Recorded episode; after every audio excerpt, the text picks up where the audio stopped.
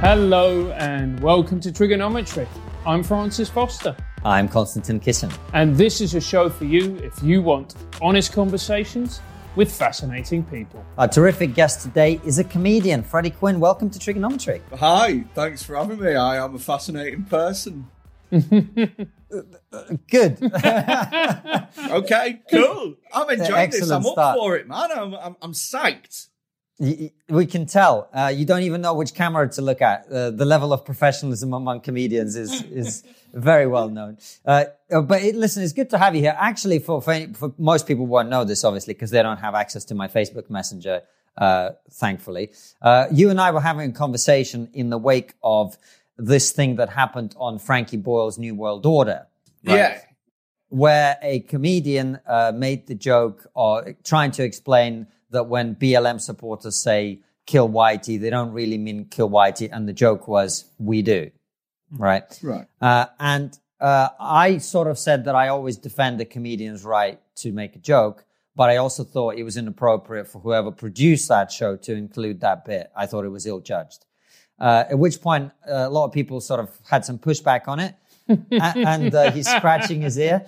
Um, and you were one of them. But I actually thought the way you and I talked about it was pretty sensible. Um, so because you disagree, we thought we'd get you on and we'll have a chat about it. Yeah, man. I look. I think disagreeing with people is a good thing. Like, I never get those people that like have big Facebook statuses, and if if you disagree on this, unfriend me now. And it's like, why would you want to surround yourself by people that think exactly the same as you do? I like that we think different things, man, and I like that we can talk about it. So, uh, and I mean, the fact that obviously I'm right as well, you know, makes me feel a lot better. Well, so to tell everybody what your take on the whole situation was. So, right, I was a little bit. The, reason that I messaged you is because I was a little bit surprised that you um, s- sort of were kind of against because that's what it was really. You were against it being aired, weren't you? The the kill Whitey thing, yeah. I was against it being broadcast on the principle that I thought it probably wasn't the best part of that show. I mean, maybe the tragedy is that it was, but um, I don't know. uh, my, my point is, I thought it was an ill advised thing for the BBC to broadcast. Uh, w- that's not to say that she should be censored or punished for the joke. Yeah, but we all know we try new material, for example. We don't include stuff that doesn't work very well, do we? So that was my thought on it. But it is to say that what you're doing is you're passing the issue of censorship from the comic to the editor, which I don't think is a way of dealing with the issue. I think you want to remove that censorship altogether. That's surely everyone's end goal, isn't it? Like, I don't understand why you would say, oh, well, the comic can say, oh, it's fine for the comic to say it, but the editor then has to make the choice. Blame the editor. I just feel like it was passing the book. Well, uh, my my take on it is that you, you when you cre- curate a program, you don't include everything. You make choices, editorial choices about what you include. And I thought, particularly at that moment in time where the racial conversation was very heated, that was a very ill-advised thing to broadcast. It doesn't mean, as I say, that the comedian should be punished or censored or anything like that. I just didn't think it was a good bit of, of thing to include. That's all. So why was it ill? Why was it ill advised?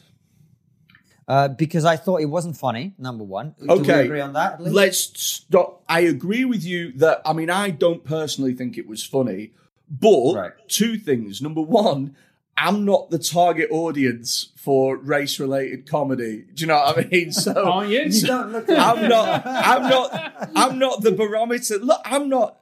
I don't. You know, the bits that I've seen of Sophie's stand up, I don't find it particularly funny, but I am not the target audience for it. So I'm hmm. not like, I'm not weirdly naive enough to think that everything in the world should be tailored to suit me. It's not to my taste, but give a shit. Uh, it's, it's not important that it wasn't funny.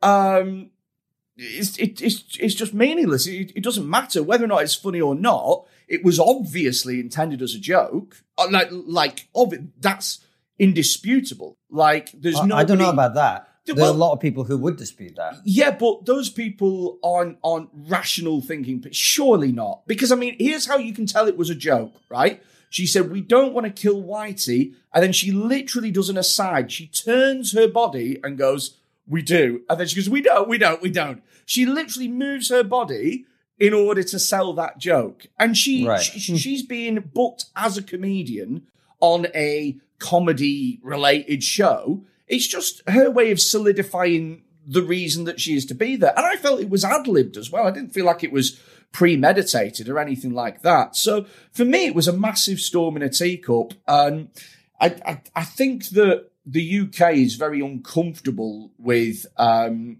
seeing issues about race on TV. I mean, I mean, look at the Britain's Got Talent thing the other day of uh, Nabil Abdulrashid uh, did his set on Britain's Got Talent semi final and got 730 odd complaints. Yeah, I, I think that's definitely there's a lot of snowflakery on both sides, but um, the, the issue on that particular thing, and I'm aware that Francis hasn't said anything for the first ten minutes of the show, which means it'll be a great episode. Yeah, absolutely.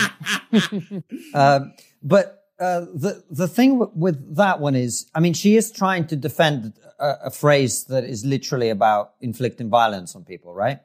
B- Using humor, right? Kill whitey. I mean, killing white people is a phrase that's about that, right? So let's say uh, Leo Kearse, the only right wing comedian who, who who might be tempted to say something like that, went on that same program and when when we talk about putting black people back into slavery, we don't mean it. I mean, we do, right? And he turned his body in the same way and he did the same thing. Do you think the response would have been the same as it was to this particular incident? Well, obviously not, but Right. I, I I see that more as a lack of consistency on both sides. To be, I don't really think it's the it's really the same issue. To be honest with you, I mean, this whole like you can say this, so why can't we say that? There's never an exact parallel. Do you know what I mean? Like. W- what you've done is you've kind of created a scenario that hasn't existed and asked me to compare it. And I don't really like, I don't get, look, here's the thing. I can understand why people would find it offensive, but my line is about consistency. If you hmm. think it's offensive, fine. Good for you. You think it's offensive, then that's fine.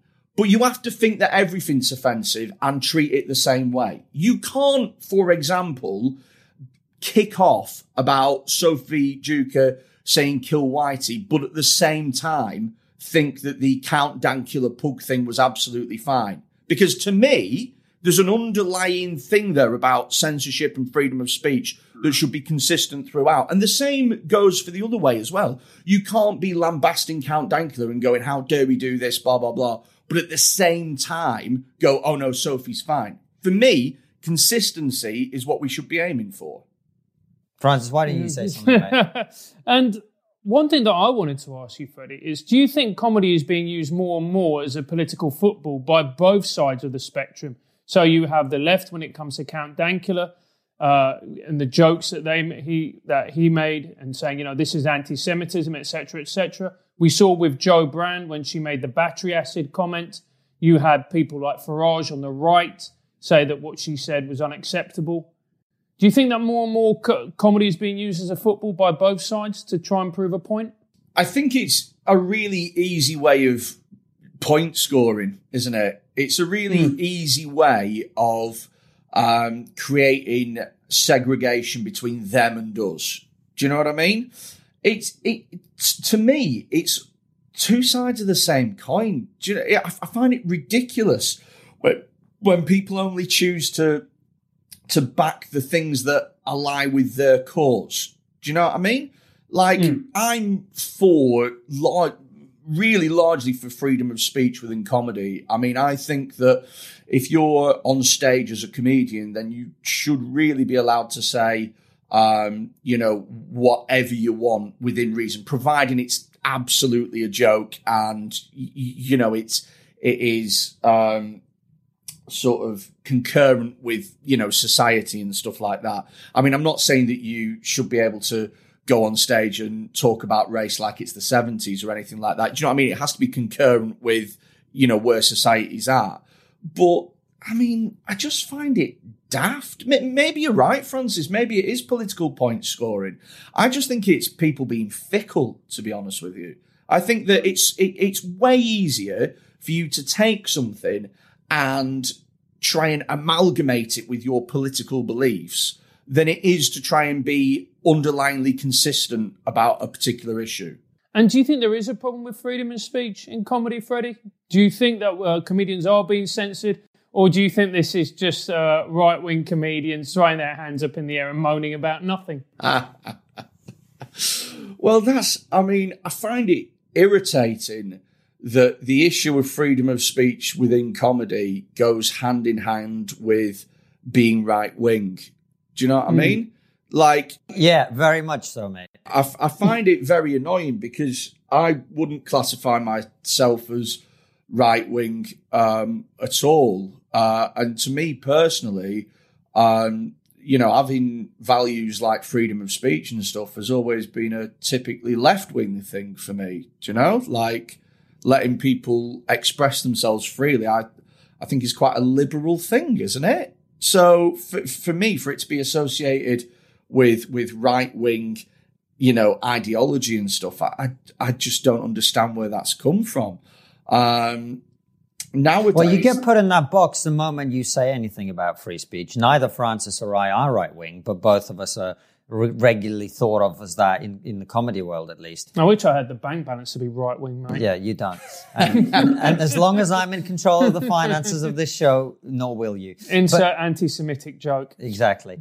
Uh, maybe you are right wing after all. But, uh, but, but the point is that the moment you start talking about free speech, everyone immediately says that you are right wing in comedy. And then you sort of like, that's, that's just how it is.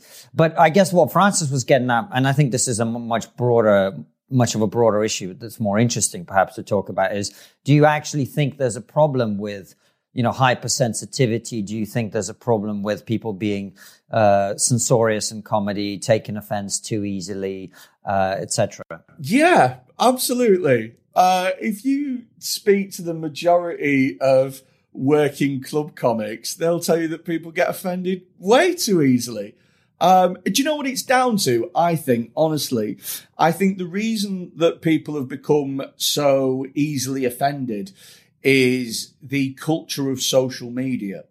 Like the way that everyone's got an Instagram account and a Twitter account. And so people are used to feeling like their opinions should be heard all of the time. So if somebody sees a piece of stand up and they don't like it or they're offended by it. It used to be back in the day, 10 years ago, if you, if you can believe this, if somebody didn't like a piece of stand up, then they just ignore it and wait for the next joke.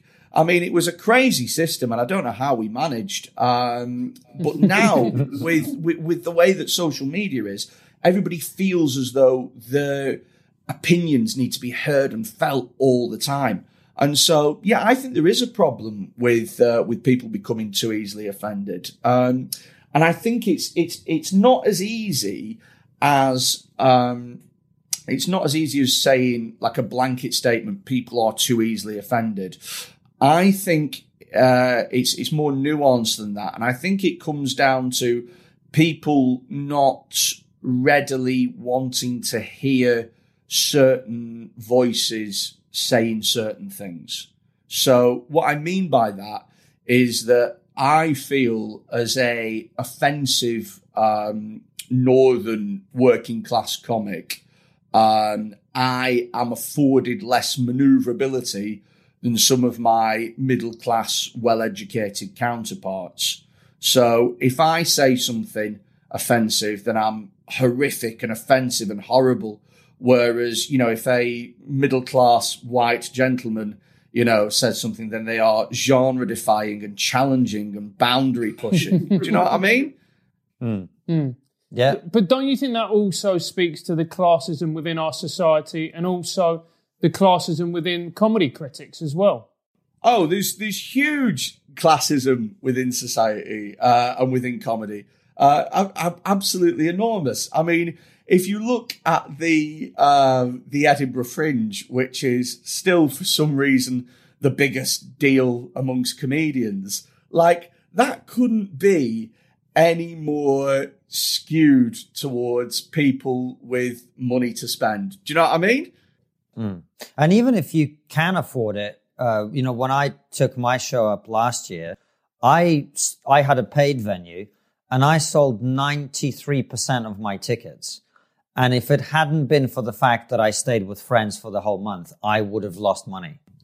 Oh, it's crazy. So- there's a there's a, a very famous story of um, the comedian Chris Ramsey having a breakout year with uh, with an Edinburgh show, uh, and I think he sold out every run or something like that. Um, you know, he sold out every night of his run. He got nominated for an Edinburgh Award, and he still lost like four grand or something like Yeah. that.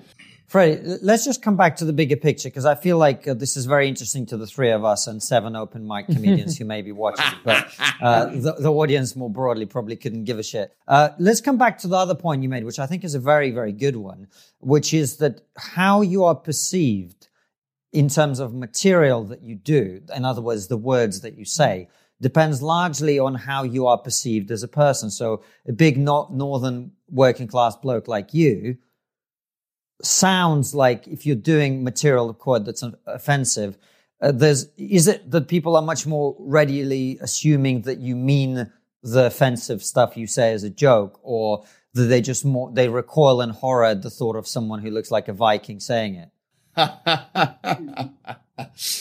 um, do you know what I think it is? I think there's a hangover of uh, northern working class comedians from the 70s. You know, your, your, your Bernard Mannings and such, uh, and your Chubby Browns and that sort of thing. And I think. Heroes on this show, man. You obviously. what, sorry?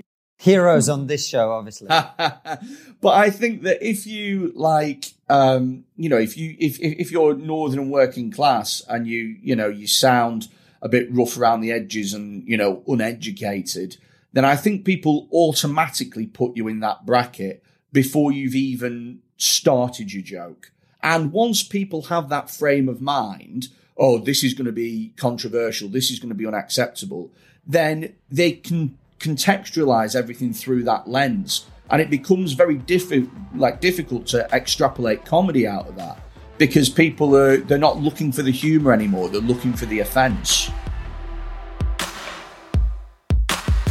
Francis, did you know that investing is one of the best ways to preserve your wealth over the long term? What's wealth? Something you will never find out as long as I have control of the TRIGGERnometry account. However, if you do have wealth, high commission and clunky products from traditional stockbrokers make it very difficult for people like me to start investing. Good. For everyone else, though, Freetrade has come up with an award winning app that is currently being used by over 250,000 people. It's FCA approved and FSCS protected. It's brilliant. It allows you to trade commission free. Freetrade has won Best Online Trading Platform at the British Bank Awards two years in a row 2019 and 2020. They offer no speculative products, no spread betting, no day trading. It, it's all about preserving and growing your wealth over the long term. No hidden fees, transparent pricing structure, very simple to use. You can sign up for a general investment account or a stocks and shares ISA. Or sign up to Freetrade Plus for more advanced order types and a bigger stock universe. They've also got other new products coming soon. You can get a universe. Go to freetrade.io slash trigger, register and fund your account, and you'll get a randomly allocated free share worth between three and two hundred pounds. Could be in a great company like Rightmove, Apple, even Greggs. Greggs sold. When you invest, your capital is at risk. The value of your investments can go up as well as down, and you may receive back less than you originally invested. He knew that bit off by heart. And also, don't you think as well that when you're perceived, the way you're perceived by the industry, in particular comedy critics, they perceive you in a certain way. You always see the references, northern, northern wor- working class comic, etc., etc. And again, they view you through that particular lens. It's almost like you're a cookie cutter of another type of northern class, northern working class comedian. Yeah, it's it's it's shorthand for them, isn't it? Because the standard of reviewers um, is is not very good. Do you know what I mean? like, it's very rare that you get an objective uh, review of a comedy performance. And uh, another irk of mine is that I tend to find that reviewers are way too um, ready to sort of inject their own tastes into the. So for me personally, a review should be what is this person doing and how well are they doing it? That should be it. Mm. Like you don't see Mark Kermode, you know, doing a, a, a film review about a rom com and going, oh, well, you know, the script was fantastic and the two characters had real chemistry and the film was well paced and full of surprises and it was shot in a way that was interesting and unique. But I just don't like romantic comedies, two stars. Do you know? no, it's, you know, it is, it is a very, very good point. And, but looking at TV as well, I think the where you see the real bias in comedy is where we talk about diversity and, you know, we must have diversity. And you see all these people, and lots of them are different colors, and there's more women now, which obviously is a great thing, but they all seem to have gone to Oxford and private school. Yeah, I am for diversity, but I think what we should be focusing on is diversity of voices, not diversity of faces, which mm. is where I think the problem lies. For me personally, a 20 um, year old uh, white lad from Oxford and a 60 year old white man from uh, Cumbria are going to have vastly different, you know, life stories and experiences. And I think it's, um, I think it's really strange how we just assume that because they're both white and male, they're going to be speaking about the same things. Do you know what I mean? Like, if you look at, I, I, mean, there's huge strides in, in, in diversity in comedy at the moment, and you know, it's fine. But if you look at,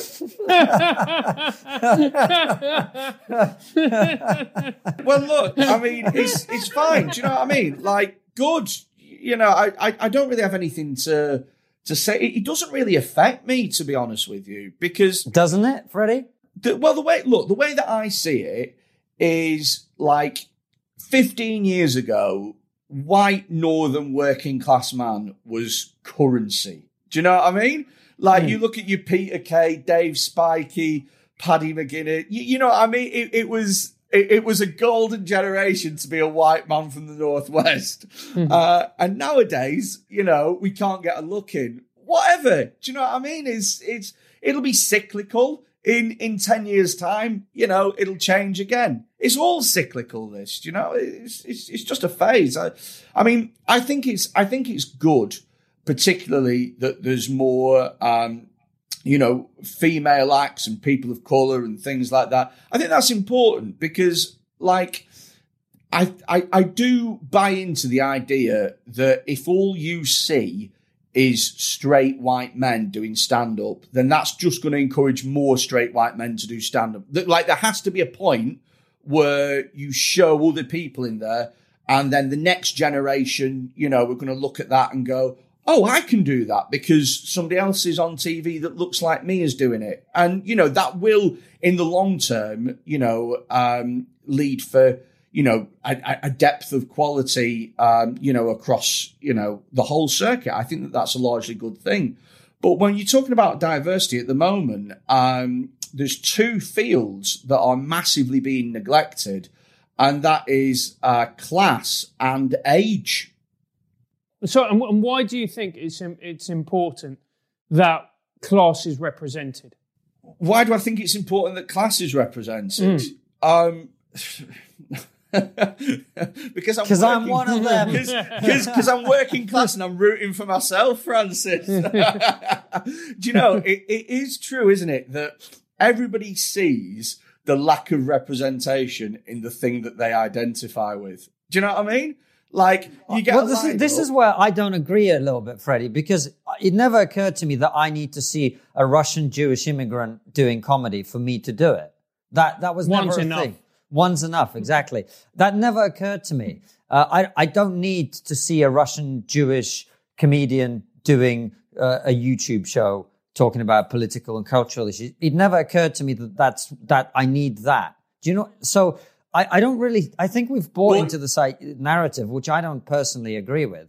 I know loads of people who've done something being the first person to do it. Uh, I, I'm not sure that, and particularly this was the other question I was going to ask you, and it's a bit of a pointed one, so feel free to to dodge it. But do, do you not feel that uh, part of the drive, and I say this as someone who really doesn't have a dog in the fight anymore. Uh, I'm done with club comedy. I'll do my own shows to my own audience. I'm really not, uh, I'm not rooting for me to get any opportunities at all. I really genuinely don't have a dog in the fight.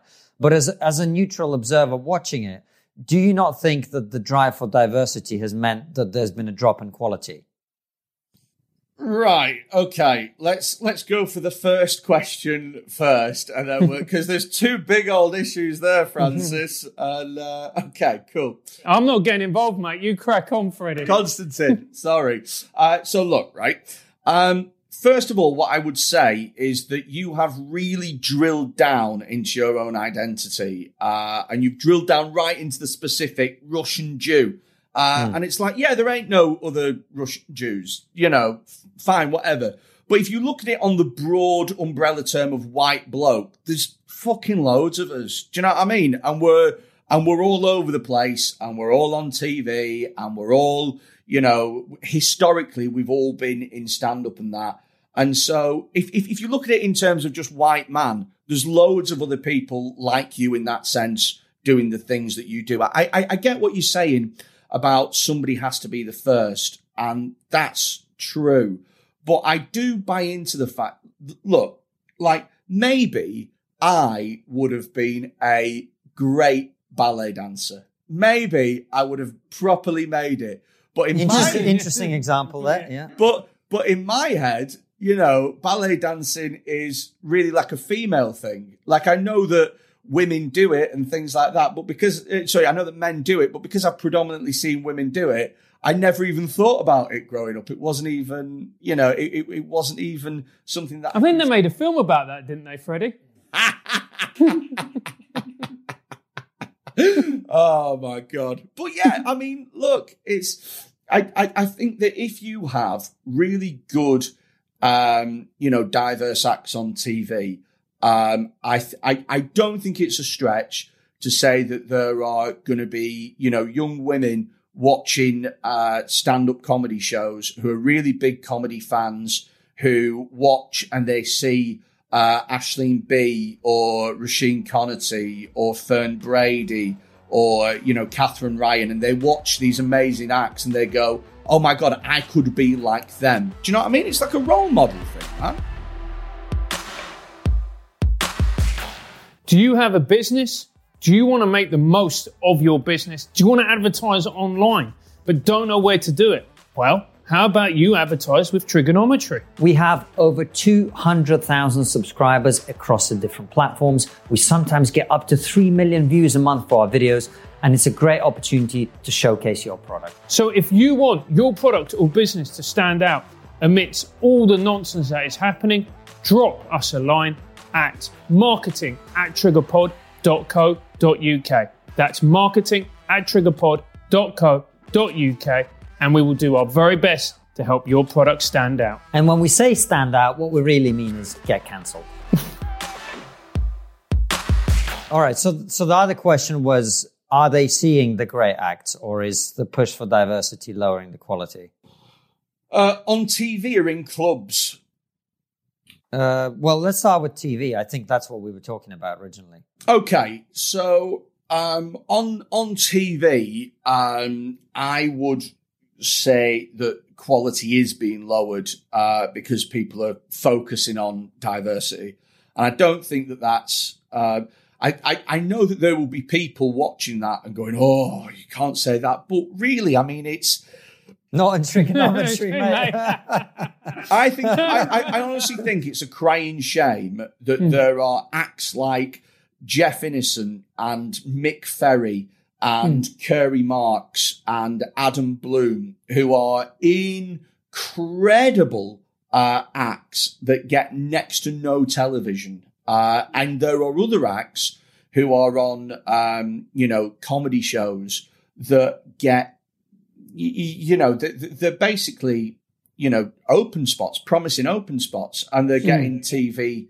Um, I, I think that is the point where we've kind of jumped the shark a little bit.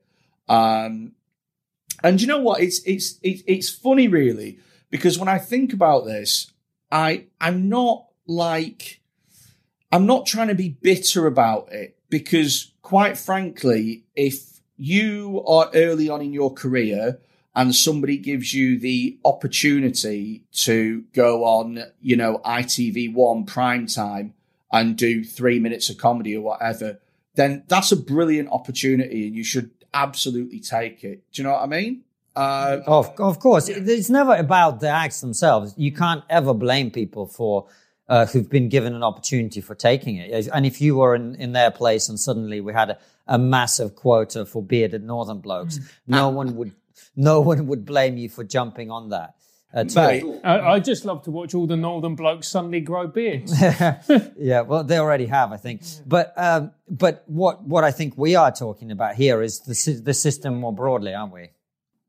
Yeah, it's look. I mean, there's there's a drive for di- It goes back to what I was saying before about it being cyclical. There's a drive for diversity at the moment. So if you know if you're a, a, a diverse site, you're going to get those opportunities more early on in your career than you know perhaps what you should do. And that's just it's not it's not anyone's fault. I, I think if anything, it's the um, it's it's it's down to you know the major TV networks and how they choose to to show comedy and um, you know it's. It, it does lead to. I, I mean, let's be fair. The question that you asked was does it lead to a depth in uh, you, you, know has it led to a depth in uh, quality and i don't think it is um, i don't think anyone would disagree with the statement that it is not the best acts that end up on television certainly not always but that's the same with with most industries like the best musicians don't end up on you know top of the pops or, or whatever it is you know like it's just the way that it is. And Freddy, you were talking about, you know, seeing, you know, white men on television and, you know, people who look like you. And I, and I put the question to you, isn't that quite a new way of looking at it? Because when I was a kid, like, and I'm actually someone from a mixed race background, and I looked at like someone on TV, the first thing I would look at would be for a prism of class. I've just go, oh, they're posh or that. I would look at these people on screen and think, I couldn't do that because they come from a posh background. Yeah, I, I, but it, it's it's the same thing as um, as what I was saying. Do you know what I mean? You, you, you know you look for people that are like you on telly, and you go, well, I can do that too. Mm. It doesn't matter if they look like you or sound like you. It's it's all the same deal. Yeah, but you would argue as well that working class people in particular aren't getting represented in comedy. So this way of saying, well, this person is a white man Therefore, you know, I, I make a connection with him. I, I don't think it works like that because I think we're so class ridden in this country that if someone's a white bloke but very, very posh on screen, I don't see a connection with him. You're classist, is what you're saying. Yeah. Right. Okay. Well, I, I, you're framing it in a way that makes it sound like we disagree, whereas I think that we we agree here. Yeah, so, I think you do. I think you do. But Freddy, so let's come back a little bit to what you were saying earlier, which is where I think we come right back to the beginning about the BBC putting out that uh, joke that that neither of us I think thinks is funny. And and this is the part that a lot of comedians are missing, which is the BBC is at great risk at the moment because there's a lot of people who feel simultaneously that it, it doesn't like them that a lot of the content that's being put out by the BBC is biased against them. Uh, and at the same time, they feel that it doesn't necessarily represent their views. And a lot of people, certainly a lot of people that we hear from, also feel that the comedy output on the BBC ha- has dropped in quality. Now, whether that's to do with diversity or not is a different issue. Maybe uh, because of the different technologies that we have now, Netflix, Amazon Prime, whatever, everyone can watch exactly what they want, and therefore something that that appeals to everyone no longer exists. I don't know, but certainly the BBC is the thread. There's a big campaign to defund the BBC, and that was also part of my thought process when I was critical of them putting that bit out. I just thought in an environment where the BBC is already on the threat, under threat of being defunded, pushing those quite divisive uh, ideas under the pretense of comedy wasn't necessarily a good outcome for the BBC. And I'm a big fan of the BBC. Right. Okay.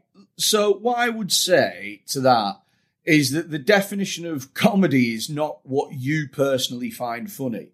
So because you don't find it funny, it doesn't mean that it's not under the pretense of comedy. She was clearly joking. Like it's it's to me, it's a clear joke. Now, whether or not it's funny, like I say, completely, completely irrelevant.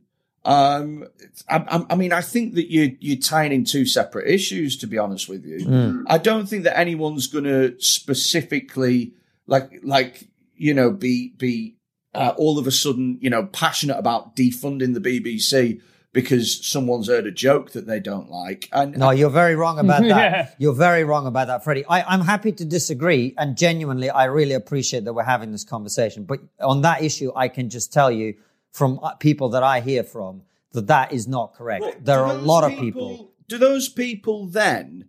Are they not so flippant that they will change their minds once the next issue comes up? Are, no, no. It, it's more to them. It's more of a straw that broke the camel's back issue. It's like they feel that the BBC wasn't particularly interested in their views. It maybe they voted leave in the referendum, uh, and th- they feel that the BBC after the referendum was quite uh, keen to make out all leave voters sound like bigoted, racist, etc. It doesn't really represent them anymore. And now you've got a comedian talking about killing Whitey and joking that that's the intention of the whole slogan. Uh, and it's sort of like the straw that breaks the camel's back. Um, and I and look, I'm not trying to win this argument by any stretch of the imagination. No, I think it's putting, interesting. I'm just putting that information to you that there are a lot of people that I hear from that very much feel that way. But why would they have been watching that show then? Like, I, I, I don't get what. How many of those people do you reckon were actually watching that show? Zero. Yeah, and and saw it and were offended. I think the majority of these people see a tiny little snippet because the whole thing was about a discussion about you know race in society and stuff like that and so yeah i mean my but my issue is if you don't like it don't engage with it don't watch it because if you do that it goes away it's a fucking great system i this is the same thing that i i talk about and it broadly talks about what we're talking about with offense in comedy like if I'm doing a set and I am quite an offensive act, if I say something that offends you, um, then there's a great thing that you can do. You don't have to put your hand up. You don't have to shout out. You don't have to tell me how offended you were. What you, right. Here's what you do. You don't make a sound. And if enough people agree with you and also don't make a sound, I don't do the joke because it isn't funny. It's a perfect system. I don't see why. I, I, and I think it goes to a bigger point that at the moment people are so like self-serving. There seems to be this attitude nowadays that everything made has to cater to me. Mm. Everything has to be for me. And I'm and I'm not putting any political bias on that. I think it happens at both sides of the political spectrum. Um, you know, it, it has to be for me. You know, that, yeah. that, that joke about killing Whitey, uh, I can guarantee you, or, or, I can guarantee you, I can't guarantee you at all. I don't know why I just said that. Um, I bet that if you were somebody who grew up where Ace was, you know, a, a, huge issue in your life, something you battled racism on a on a daily basis, and it's something that you really had to live with, um, and something that you were really hyper aware of you'd be watching that show, you know, or you'd be more likely to watch that show. You wouldn't be offended by what was just said. You, you naturally you'd see it as a joke. You know I mean? Look, Sophie played the audience that she anticipated was going to watch it. Is it her fault that a load of people saw an out of context clip? saw a hmm. one minute segment of an hour long show and went, how dare she? This isn't what I pay my license for. I think the attitude that needs to change is within people. And do, do you not think part of the problem is is that there is an absolute dearth of comedians with a different point of view politically on the BBC? So immediately she says that joke on a overtly left wing program, and you know it it is, from what I've seen, a comedy slash political show, but they don't seem to get anybody on from the right side of the spectrum. Even Geoff Norcott can't get a sniff on there. yeah. And so people just see that as another example of BBC bias. So who did they have on that show? They had uh, Sara Pascoe, they had um, Dane Baptiste, and they had Jamali Maddix. Okay. Who would you have had on there to redress that balance? Freddy, what we're really talking about is all of the people on that show agree with each other. That's what we're talking about. Ah, right. Okay. Fair enough. Well, yeah. Do you know what? If well, it, it, it depends what you want in that show, then, doesn't it? Actually, Frankie Boyle, who hosts the show, he's not woke. What are you on about? Uh, He, so- he is very, he is very woke. woke. Just, Yeah. just Come uh, watch it. Pay attention to his Twitter, mate. He's I'm very paying woke. attention to his stand up. His stand up isn't woke. Did you see the special that he put out during lockdown? I haven't seen the special, but he is woke. Believe me. Right. Okay. His stand up isn't woke, though, is it? Yeah, his stand up, his stand up, uh, no, which is one of the interesting things about it, uh, is that he's someone who made a career of being uh, very offensive, breaking boundaries, etc. Uh, but actually, his opinions now have become increasingly woke, and it's an interesting thing. It's a transformation that we've also seen in America with someone like Jim Jeffries, uh, who who made a career out of doing sort of jokes that I would never ever do. Uh, rape jokes and whatever, and then he's lecturing everyone about how we must respect women three years later. Uh, for, maybe, maybe uh, people's jokes uh, are not necessarily their opinions, and I think that Yeah. we make a huge mistake every time we assume that because a comedian's joking about something, it means that they are, uh, you know, for or against that particular thing, and it and beneath the joke is a sincere opinion. Do you know? It's I no, I know what you mean, but I'm not suggesting that, that that was the case with Frankie or Jim. I'm not saying that Frankie always had this opinion and now he has a different opinion. I'm just saying if you listen to what Frankie says seriously, he is woke.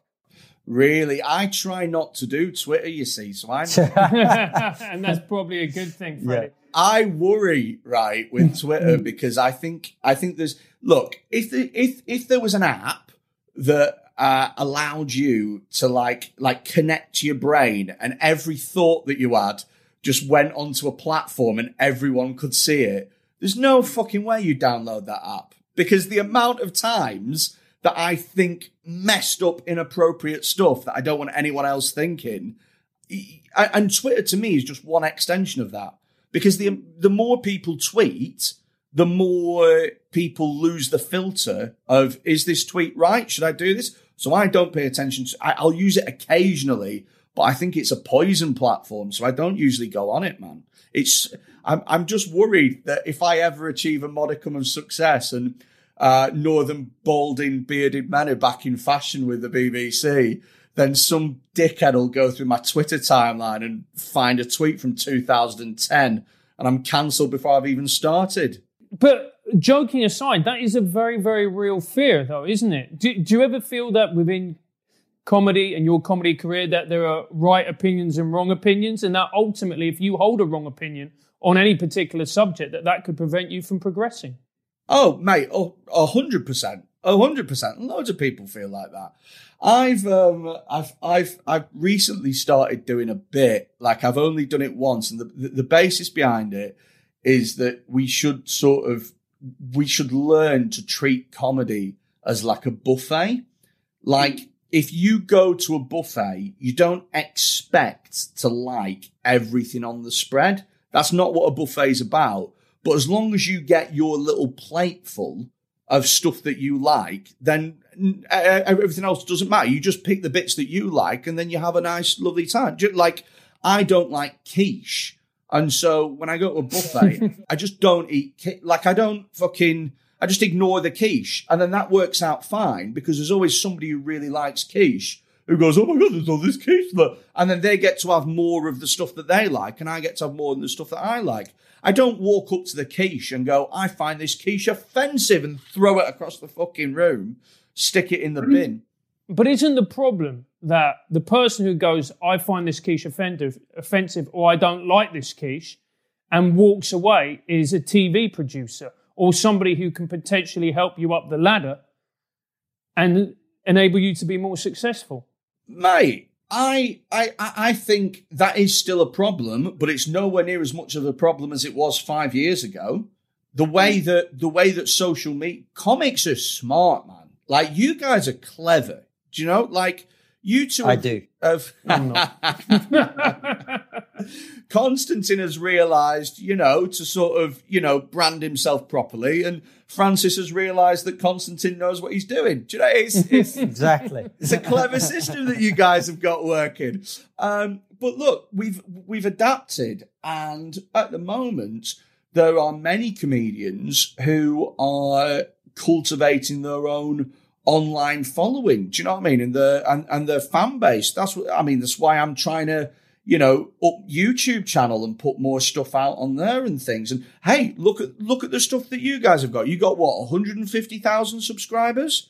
You got 150,000 people that tune into everything that you say. That's like what what other channels have that sort of reach on TV?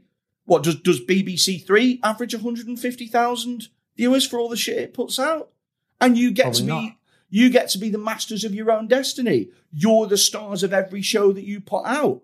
You get to edit it and cut it and choose it however you want. You know, we've had Nah, mate, we have a northerner to do that for us. yeah. but you get my point, though. Yeah, five, course. five years ago, it was dead important to please exec- uh, TV executives, and it's still it, it still is important or whatever. But it's getting less and less and less important every day because more and more acts are tuning into this fact. They're going, "Hang about, wait a minute, why am I?" Why am I waiting to do, you know, th- three minutes, um, at, you know, 10 o'clock at night on a major TV show? Why don't I just buy a camera and plug it into a computer and I'll start, I'll start making my own fan base. Hey, I look, look at what, um, look at what Nigel Ng has done during lockdown. Uh, you know, Nigel Ng has, has got what, nearly 2 million, uh, uh Facebook, uh, sorry, uh, YouTube subscribers now. That's enough to tour off. He's he's set for life. Christ knows how much money he's going to make through advertising on his clips and stuff.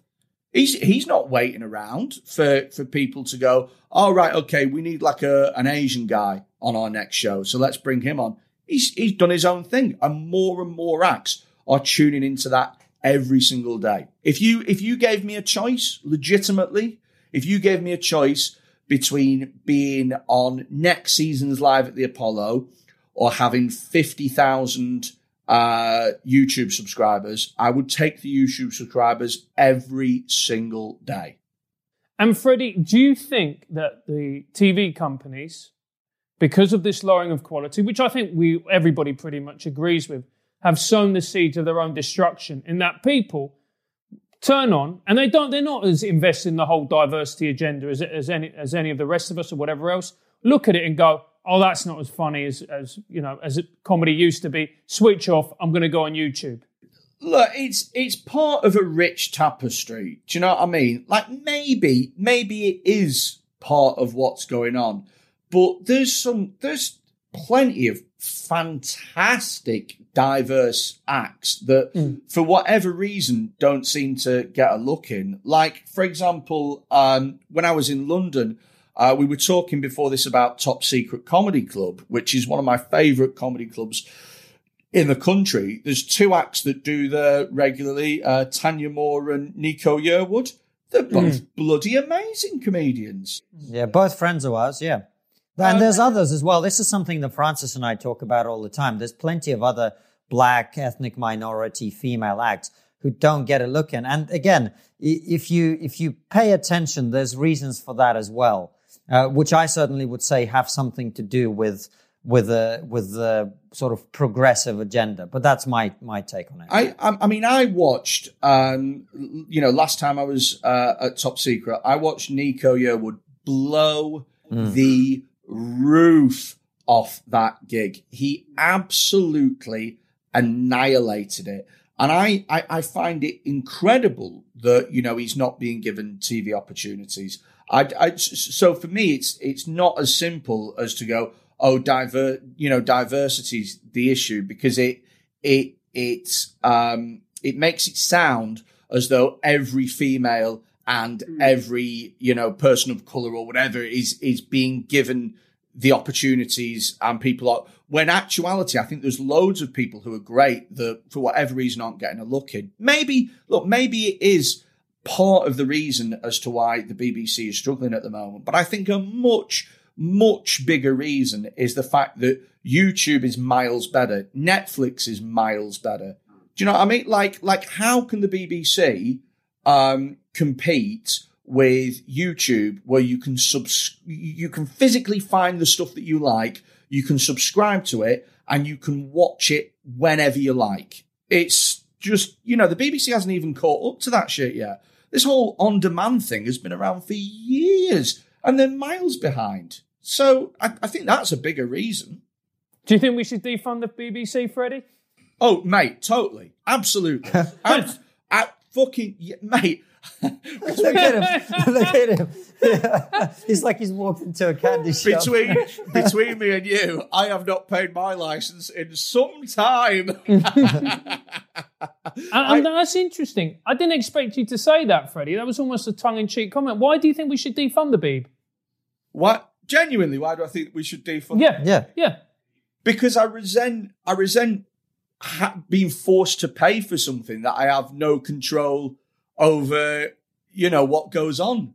Do you know what I mean? Like, look, right. Here's the thing: is I think that the way Netflix works is pretty fucking good because I subscribe, I get loads of great shows, and if they stop making great shows, then I unsubscribe. And that's and that's it. And so what Netflix does is they go, "Oh, well a lot of people have watched this and really enjoyed this. I guess we better make more things like this." And that that that works as a as a great barometer of quality. Whereas as it stands, if you hold people to ransom and force them to pay 120 quid a year, then you know it's it's it, the quality of stuff that's on the BBC is nowhere near the quality that's on these streaming platforms. So Well, yeah, it's interesting. We're sort of agreeing. You're agreeing with a lot of the stuff that I was saying, and actually, maybe one of the reasons that you, you know when I talked about the breaking of the the camel's back thing, one of the reasons it's a bit different with the BBC is that people are forced to pay for it.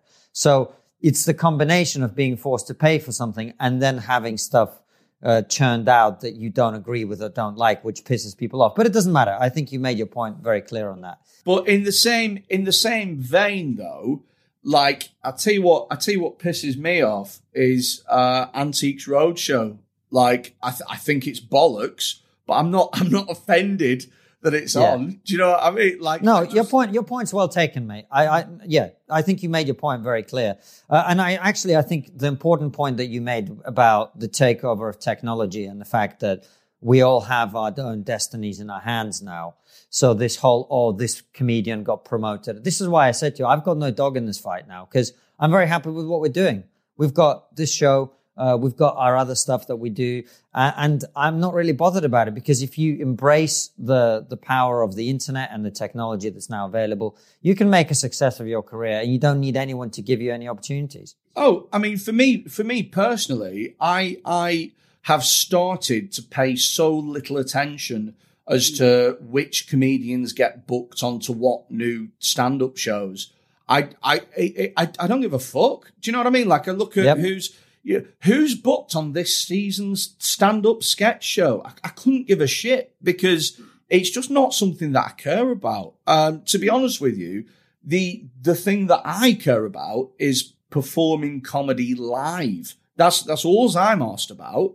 And for me, if I was ever on television, then the only reason that I'd want to be on there is so that I could get more fans, so that I could perform comedy live more.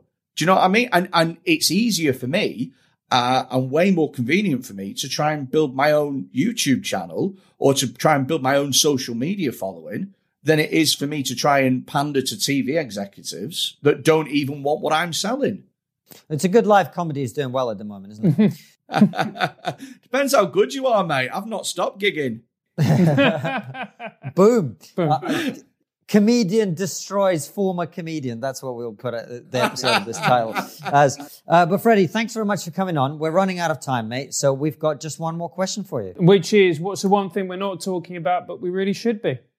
Uh, so there is a show on Netflix called uh, American Pitmaster Barbecue, and it's like Great British Bake Off, but with like barbecue slow roast and stuff.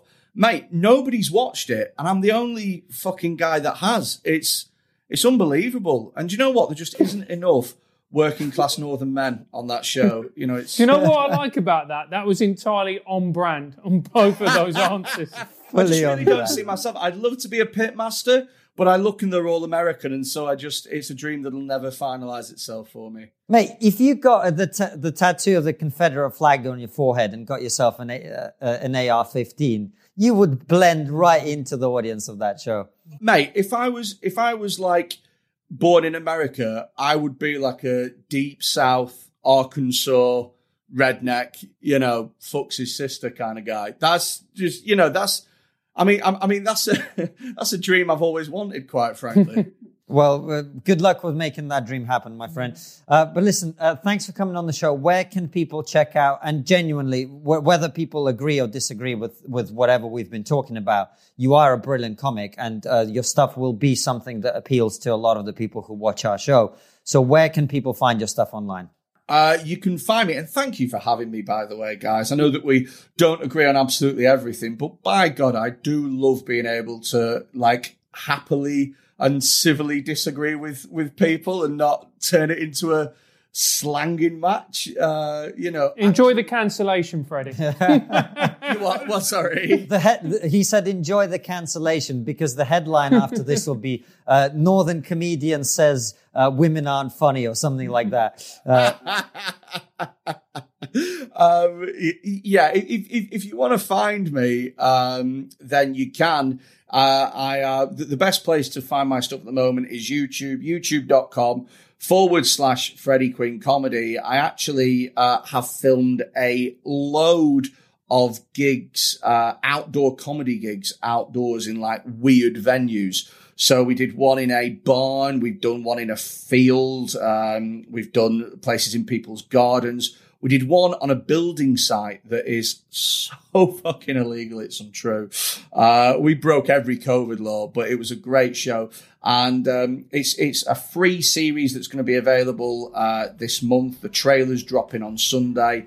Um, and it's going to be a great way for you to enjoy comedy um, for free during lockdown. And all you do is just subscribe to the channel and you'll be able to watch it.